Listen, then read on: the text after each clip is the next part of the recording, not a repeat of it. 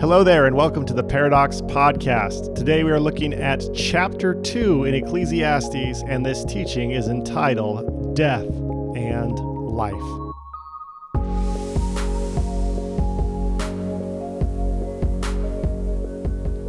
In case you missed last week, I want to do a quick recap specifically about the three big questions we ask whenever we start a new book of the Bible. The three questions we asked last week was when was Ecclesiastes written? Who wrote Ecclesiastes? And what is the thesis of Ecclesiastes? So last week we talked about how this book was written around 400 BCE, and we don't know who the author is, but there are two primary voices that are speaking throughout Ecclesiastes. The first, the voice of Kohelet, and the second is the voice of the authoress. And the thesis statement is found in verse 2 of chapter 1 when we read these words Vanity of vanities, says Kohelet, vanity of vanities, all is vanity. Vanity is translated from the Hebrew word hevel.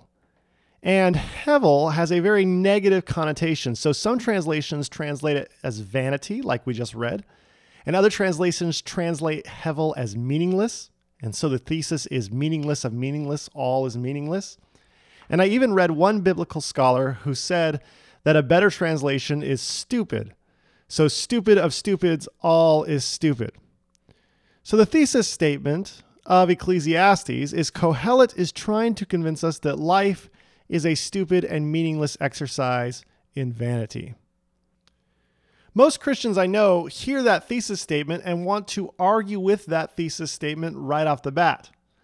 But a good English teacher would hear Kohelet's argument, his main thesis, and say something like this Interesting thesis, Kohelet. Now you need to support your argument. So we find Kohelet defending his thesis throughout every chapter of the book of Ecclesiastes. But today we're going to focus specifically on chapter 2, and we'll be reading verses 1 to 17 as Kohelet seeks to support his thesis that life is a stupid and meaningless exercise in vanity. So let's read together Ecclesiastes chapter 2. Kohelet writes, I said to myself, Come now, I will make a test of pleasure. Enjoy yourself. But again, this was also vanity. I said of laughter, it is mad, and of pleasure, what use is it? I searched with my mind how to cheer my body with wine, my mind still guiding me with wisdom, and how to lay hold on folly until I might see what was good for mortals to do under heaven during the few days of their life.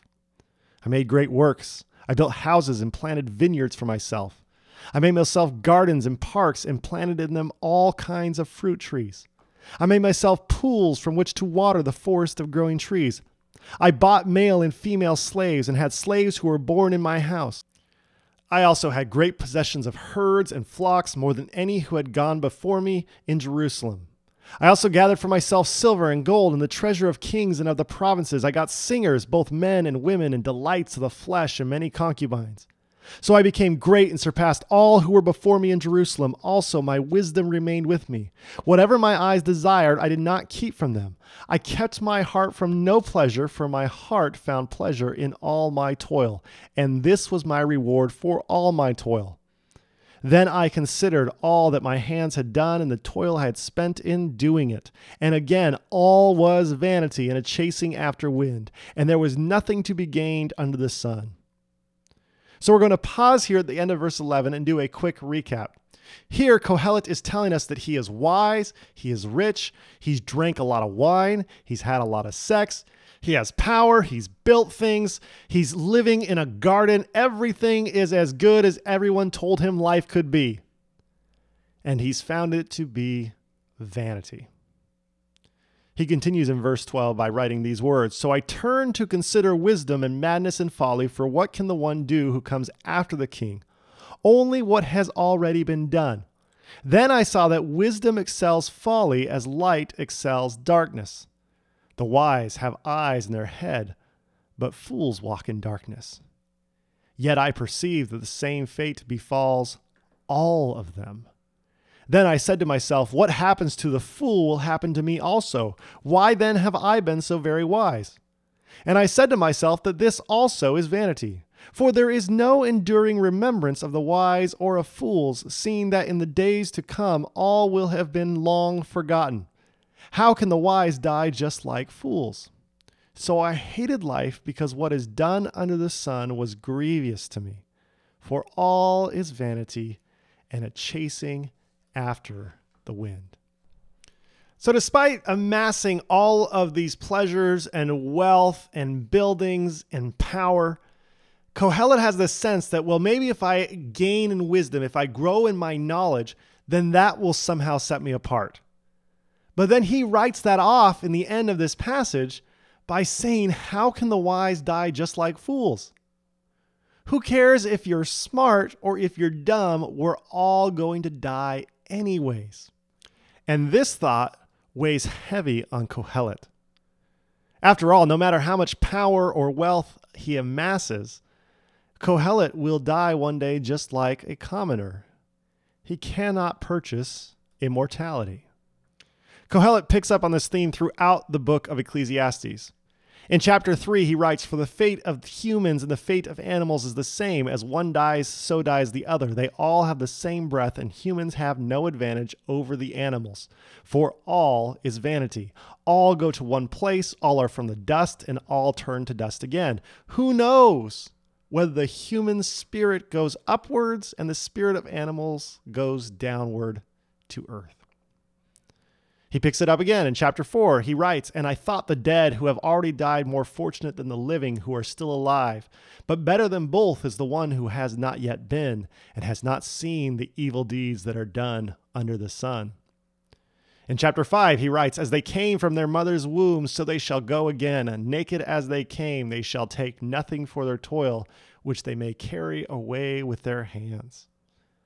Kohelet tells us, You came into this world naked and you will die naked. That is the way things are.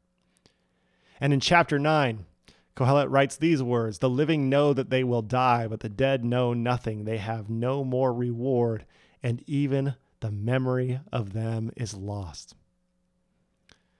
So in Jerusalem in 400 BCE, we hear this voice of Kohelet saying to the world that life is a stupid and meaningless exercise in vanity. And if you want to know why Kohelet believes this to be true and ask him to support his thesis, he would respond by saying, Because no matter what we do, we're all going to die. The universal human condition of death is why Kohelet is convinced that life is meaningless. The fact that everyone will die is the main support structure underneath the thesis of Kohelet's writing. Now, Kohelet was not alone in these thoughts in this time frame. About a hundred years later in Athens, there was a Greek philosopher named Epicurus. And Epicurus presented something that was a paradox that would later become known as the Epicurean paradox. Now, this paradox is stated in three steps and they all build on each other. The first step is this if an all loving, all powerful, and all knowing God exists, then there should not be evil. So, the main premise of the Epicurean paradox is this idea that if God can oversee all, then there shouldn't be any evil in the world whatsoever. Because God has a desire, being good, to end all evil, and God is powerful enough to end all evil. So Epicurus begins off this paradox by saying if an all loving, all powerful, and all knowing God exists, then there should not be evil. Which brings us to the second step there is evil in the world. Which then brings us to the third step. Therefore, an all powerful, all loving, and all knowing God does not exist. And so you have this voice crying out from Athens in 300 BCE, I find the whole proposition of God being good to be problematic. And a hundred years earlier, if Kohelet could hear Epicurus speaking, he would respond by saying, Right? Kohelet would add, I don't see how God can be good when everyone dies in the end. That seems like a pretty bad God to me. So these writers are writing 100 years apart from each other, and it's almost like we can sense there's this collective waking up of the human consciousness in Western civilization at this point, right? There's this sense that there is too much pain, too much suffering, too much death for God to be all that people have said God is. And Kohelet and Epicurus are two very different people living in two very different worlds, and yet there is this same question that arises in both of their experiences. And their testimony is essentially this God cannot be good given the state of this world. Here's the point where Christians usually charge in and say, Hang on a minute, Kohelet and Epicurus. I believe in an all powerful, all loving, and all knowing God, and I live in this world, and I don't think that those beliefs are mutually exclusive. And so they often posit or put forward one of the following five arguments. The first argument is that this earth is caught in the middle of spiritual warfare. There is a God in heaven and a devil down below, and we are caught right in the battlefield, and all of the suffering and pain and death that we experience is collateral damage. The second objection to Kohelet and Epicurus' claims would be that Christians say you have to talk about heaven. And yes, while there is suffering and evil in this world, the next world will not have that, and therefore there will be no paradox of evil coexisting with an all powerful, all loving God. The third objection is that Christians will say, well, we can avoid death if we just believe more. Now, this is a belief from the more conservative faction of Christianity, but there's this sense that if we could somehow believe correctly or get everybody on the same page, or there was a massive global revival, that God would look at the earth and see it as all of a sudden being worthy to be saved and would intervene and put an end to evil. And so while there's evil in the world, it's ultimately our own fault because we don't believe in God enough. The fourth objection to Kohelet and Epicurus' arguments is that Christians will say that God works for the good of those who love God. And they'll say, yes, we're suffering from evil right now. I'm suffering from pain right now. But I, I just have I have no doubt that God will make this good in the end and will somehow balance this out. Which brings us to the fifth and last argument. Christians will say, well, Kohelet and Epicurus, let me tell you, God won't give any Christian more than they can bear. Now, this is a really strange misunderstanding of a verse in First Corinthians, which is talking about temptation. Um, but Christians have taken this and have said, oh, no, no, no. While there is evil and there's pain and there's suffering, it will never be beyond anything the human being can bear. And so these five different objections or arguments or counterpoints to Kohelet and Epicurus are often brought forward. And when I hear them, and I've heard all of them multiple times, I cannot help but think of the literary device or the metaphor of an ivory tower.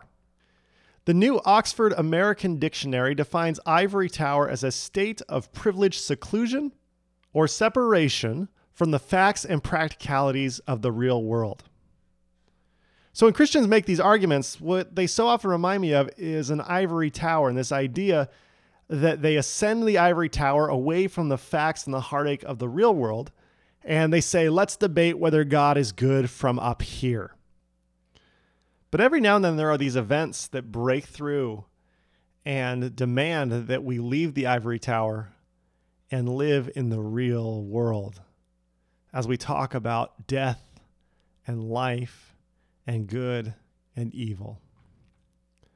One of those moments happened just a few weeks ago on March 2, 2019, when I invited my friend Tyler Fullerton from college to come and speak at Paradox. Now, Tyler grew up in the church, but he eventually left the church and is now a professed atheist. And on March 2, I asked him the question in my interview of him, and I said, Tyler, tell me why you can't believe in God. And Tyler responded with these words. He said, I've had a very bad year. My mom had cancer and she died. It was incredibly rough. He goes on to say, I remember crushing up opium to give in a syringe to her every hour so that she could slowly die, but not as painfully. And Craig, you have to think what would this God thing be? is God trying to make me and my mom suffer? I mean, there's a million ways to kill a person, and what my mom went through was one of the worst. Now, very few people who are listening to this podcast have actually met Tyler. And I'm going to guess that very few, if any, who are listening to this were fortunate enough to meet his mother, Carol, while she was alive. I first met Carol at our graduation ceremony and just said hi real quick, and she was happy to meet me, and I was happy to meet her. Uh, but then I got to spend a weekend with her in 2016 when Tyler got married to his wife, Eileen, and she was there. Uh, Tyler's dad was there, and all of Tyler's family was there as well. At the rehearsal dinner, Carol made sure that she found me and told me how much she loved the podcast that uh, Tyler and I had made, where we talked about faith and doubt and Christianity and agnosticism and how much she just appreciated it. And it was, became very, very apparent that she listened to just about every episode because she loved her son so much. And I got to tag along for the ride, right?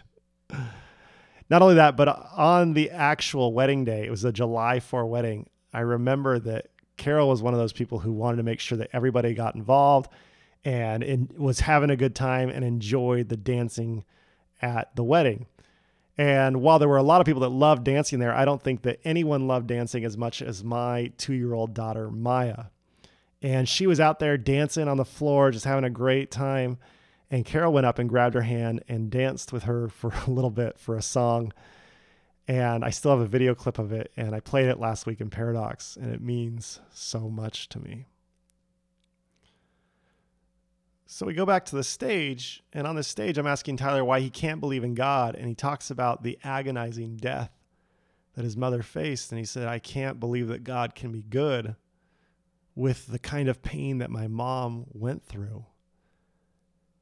And I hear this and there, you know, I start crying. I mean, Tyler's got, you know, tears brimming up in his eyes as I'm interviewing him in a church. Um, I can hear other people start to sniffle in the congregation. Tyler's story really raises a question for anyone who believes in a good God. Is God good in this story? Well, the answer is obviously no. But we can't vocalize that word no, because if we do, then it will be viewed as a betrayal of the faith. After all, in the church's mind, the faithful will always talk about the goodness of God. So if there's a story where God doesn't appear to be good, then we have to rationalize or justify it. We have to do anything that we can to avoid saying that God isn't good in this story.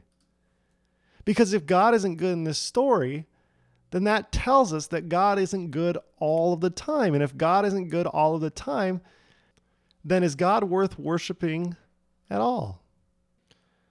Now, it's here that people may attempt to return to the ivory tower they may try their best to stand up to Tyler and say, Hey, I know that you're suffering right now. I know you've got tears in your eyes, but listen, there is this war going on between good and evil, and we're collateral damage. I mean, give, give me a break.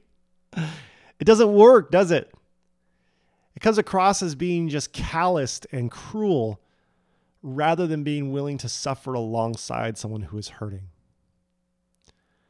I think any conversation about suffering and the goodness of God that is done without tears in our eyes is a wasted conversation. Because the fact is, we don't live in ivory towers, do we? No. We live here on this earth in this time. I would like to tell you what that means for me. When I say I live here, here is somewhere between a bass and a snare drum, between violins and cellos, and between bass and electric guitar. From Bible camp to the Beatles to Coldplay to worship music on a weekly basis, being able to create by plugging in and letting it fly is one of the great joys in my life. Not only that, but back in 2005, my friend Carl got engaged. This may not be a big deal to you, but it was a big deal to me because he was the first of our friends to be engaged. And when this happened, it sent this kind of awareness that went through our friend group, and we said, we have to do something about this. And so, as a response, me and my closest friends went on a backpacking trip to Glacier National Park. And this trip was one of the most beautiful moments of my life because uh, it marked the end of a good era. Now, the next era was even better, but we had to remember and celebrate that era because we knew that things would be different from that moment forward. A few years after that trip, I fell in love with Kimmy, the most beautiful woman on the planet. It is a scientific fact. And a few years after we were married, we traveled the world together. First, we went to Japan for two weeks. And then about a year later, we got to go to Patagonia, just the two of us. And when people ask me to this day if you could go back and relive any two week period of your life, what would it be? I say, oh, I'd relive the trip to Patagonia or Japan because I have never been happier than when I was traveling with the woman I so madly love. Then in 2013, we welcomed our daughter Maya into the world. And in 2016, we welcomed my son Bodhi. Now, one thing that changed for me dramatically was before these kids, I did not like Halloween at all, and now I am obsessed with Halloween. It takes several candy bribes, but eventually I can get my kids into a costume. And last year, my son was Batman. The year before, he was Donatello the Ninja Turtle. My daughter has dressed up as a pumpkin, as Snow White, and as Wonder Woman. And I will tell you, I love every picture of them in costume. I love taking my kids to Disneyland. I love watching my kids sing in church. I love watching how my kids have developed passions at a very young age. My daughter is in ballet with her cousin Lucy, and she loves every second of it. My son loves going to the beach, and he loves throwing sand and rocks and shells into the water for hours. And whether we're at the beach for four minutes or four hours, my son is still mad whenever we have to go because it's just not enough time. I love Thanksgiving. I love Christmas. I love all of these memories from bachelor trips to music to getting married to having kids to traveling the world. I love it all. And there's so many beautiful and happy memories in my life that I am overwhelmed with gratitude. However, that is not the whole story. Because shouldered up next to these intense moments of beauty are unbearable moments of sadness. When I was rejected, when I was removed from a job that I loved, when I was told that I was hurting people rather than helping them. Moments like this past Friday, where a gunman opened fire at two different mosques and live streamed the whole thing. And he did this all under a white nationalist agenda where he believed he somehow was superior and owned the land more than his Muslim brothers and sisters. I think about another moment that happened a few years ago.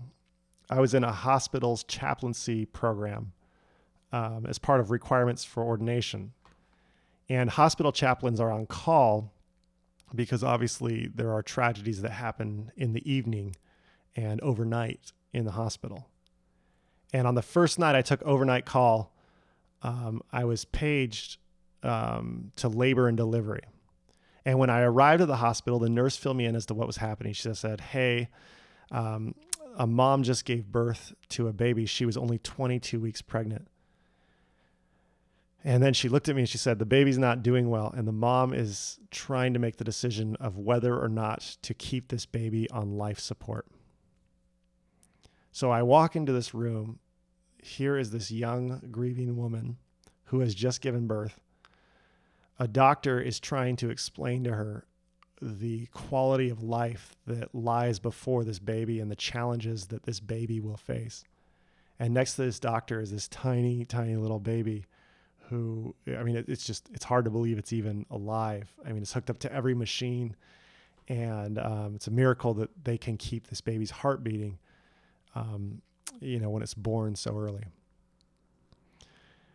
And so the doctor is explaining what this baby's life will be like, and she's living in the middle of all of this, trying to figure out whether or not to keep the baby alive. Um, I mean, as I tell this story, I just I'm overwhelmed, um, trying to think of what that must be like. And so, after several agonizing hours, uh, the mother decided it was best for the baby not to live. they, oh man.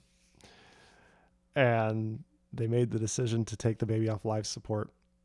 Um, and I will tell you that I can still hear this mother's scream if she's left the room. Yeah. In this same life, I had a very dear friend. Uh, his name was Chase Boyd. And I got to know Chase because I was his youth pastor while he was in high school. And Chase suffered from muscular dystrophy and kept getting worse as he kept getting older. When Chase was 19 years old, he went into the hospital, and a few days later, my daughter was born. And I remember I met my daughter for the first time, and a few hours later, I saw Chase in the hospital for the last time. And I got to tell you, like, Chase was a really big Lakers fan, and by extension, he really liked Kobe Bryant.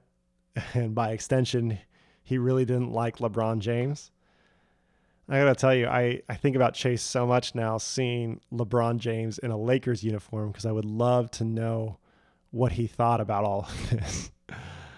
I, I, can imagine that he would eventually grow to love LeBron, but it would take a few games into this uh, tenureship before he'd be okay with it. And I tell you this story because I miss him. It's it's unfair that he has to die at the age of 19. In this same life, I got to go skiing with my friends a couple years ago, and uh, one of my friends, I, I just I just built like this really special bond with his daughter. His daughter was five at the time, and we'd like play games, and we could make each other laugh. And she would listen to my stories, which most people weren't doing back then.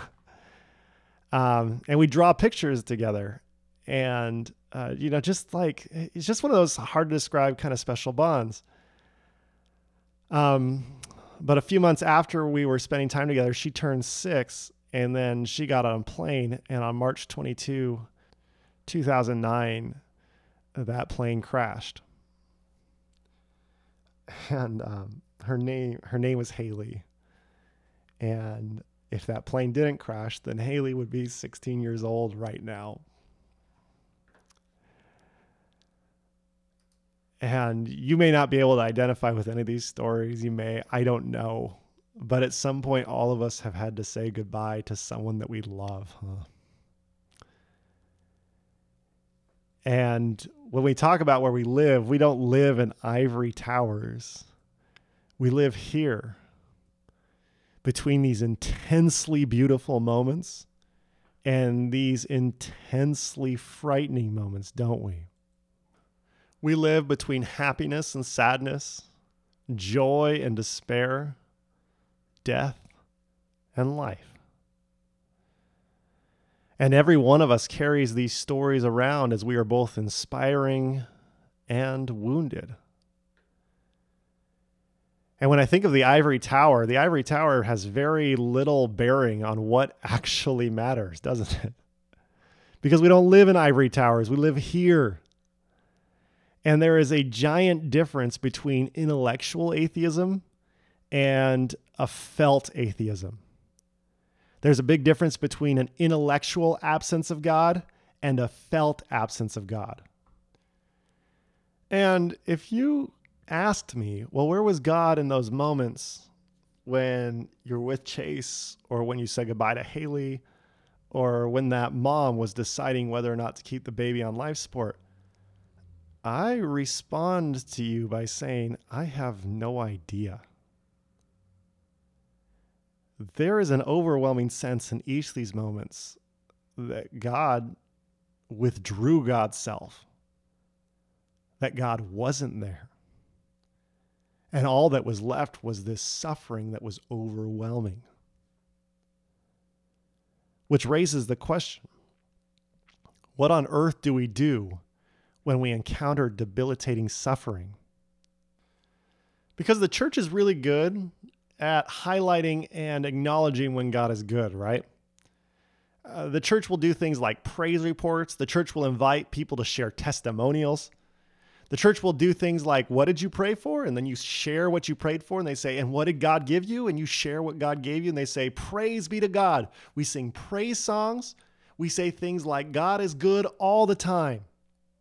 We say those words over and over again when the church, but when something like any of those stories happen, the church responds by saying, eh. and the church isn't really sure what to do when we encounter the debilitating suffering that so many of us live with. So, what should the church be doing when we encounter debilitating suffering? Well, in my opinion, we should be learning how to lament.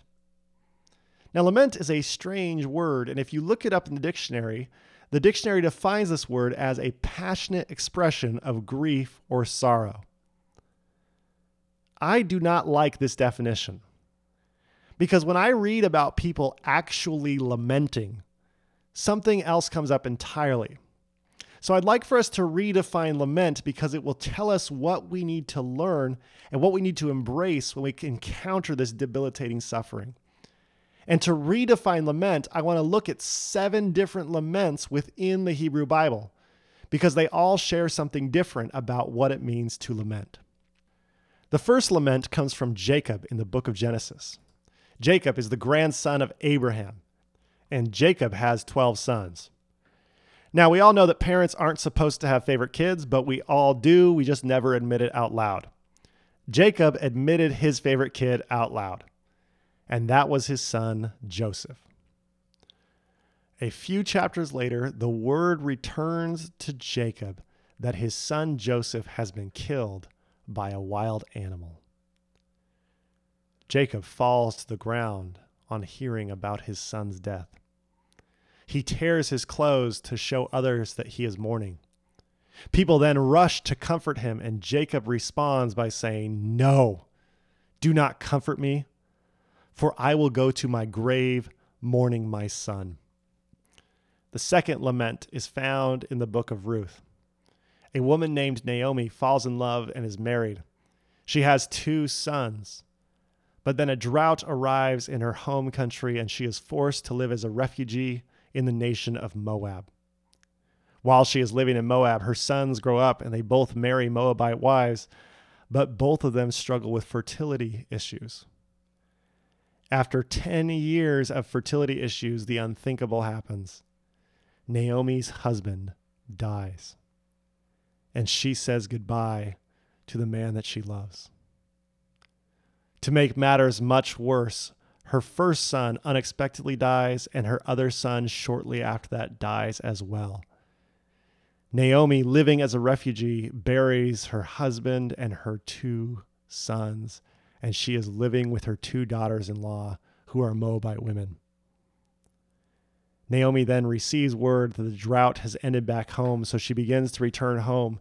And on the way home, her daughters in law, Orpah and Ruth, refer to her as Naomi. They call out Naomi, and she turns to them and responds by saying, Call me Mara, which is Hebrew for bitter. She goes on to say, For the Almighty has dealt bitterly with me. The third lament is found in the book of Job. In this story, Job watches 10 of his children die. He loses all of his wealth and he's afflicted with terrible sickness. His friends show up and say, Job, this is all your fault. Admit before God that you are to blame for all this, and God will heal you. Job refuses to do that. And in response, comes back with a lament in Job chapter 23. He says, If I go forward, God is not there, or backward, I cannot perceive God. On the left, God hides, and I cannot behold him. I turn to the right, but I cannot see him. The fourth lament is found in the Psalms.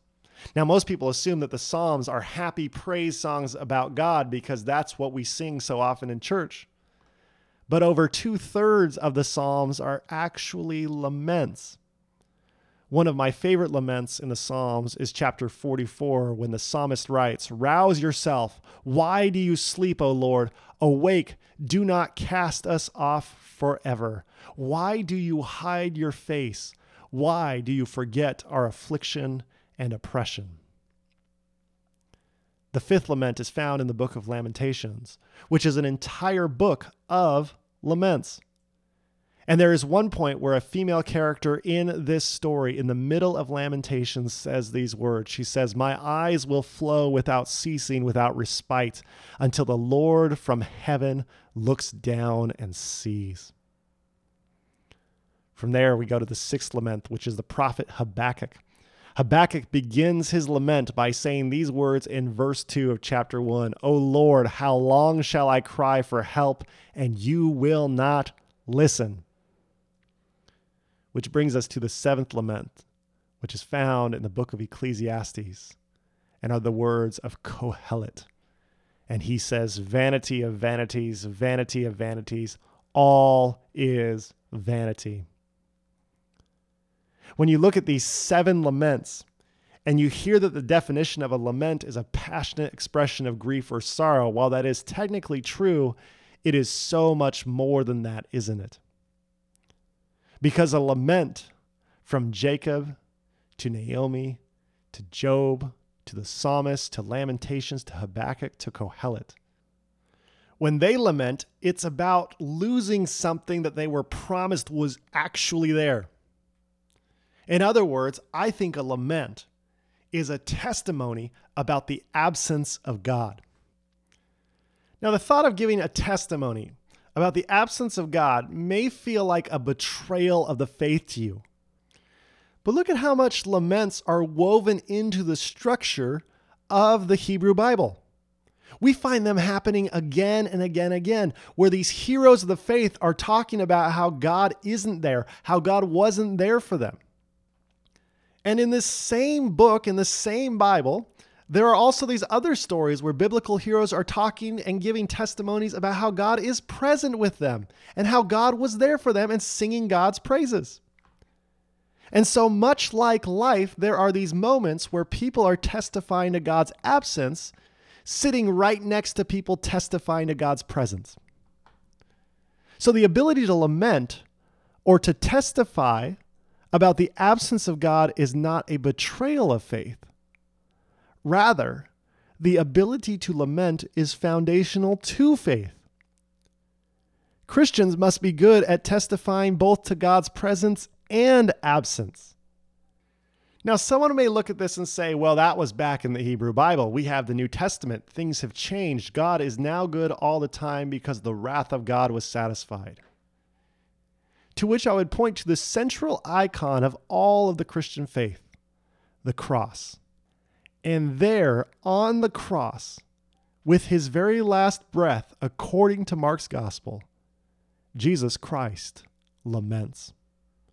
He testifies to the absence of God by saying these words My God, my God, why have you forsaken me? And then Jesus died my brothers and sisters, when we talk about suffering and Epicurean paradoxes and the teachings of Kohelet and just the overwhelming amount of death in this planet, I think we need to remember a few things.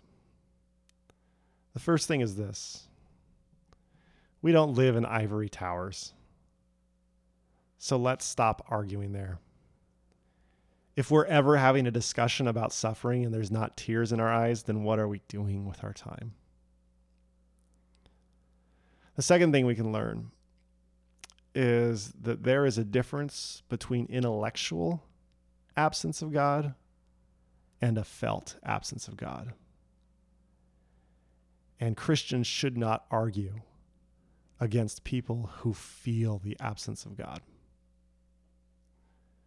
And lastly, we must become a people who testify to both the presence and the absence of God.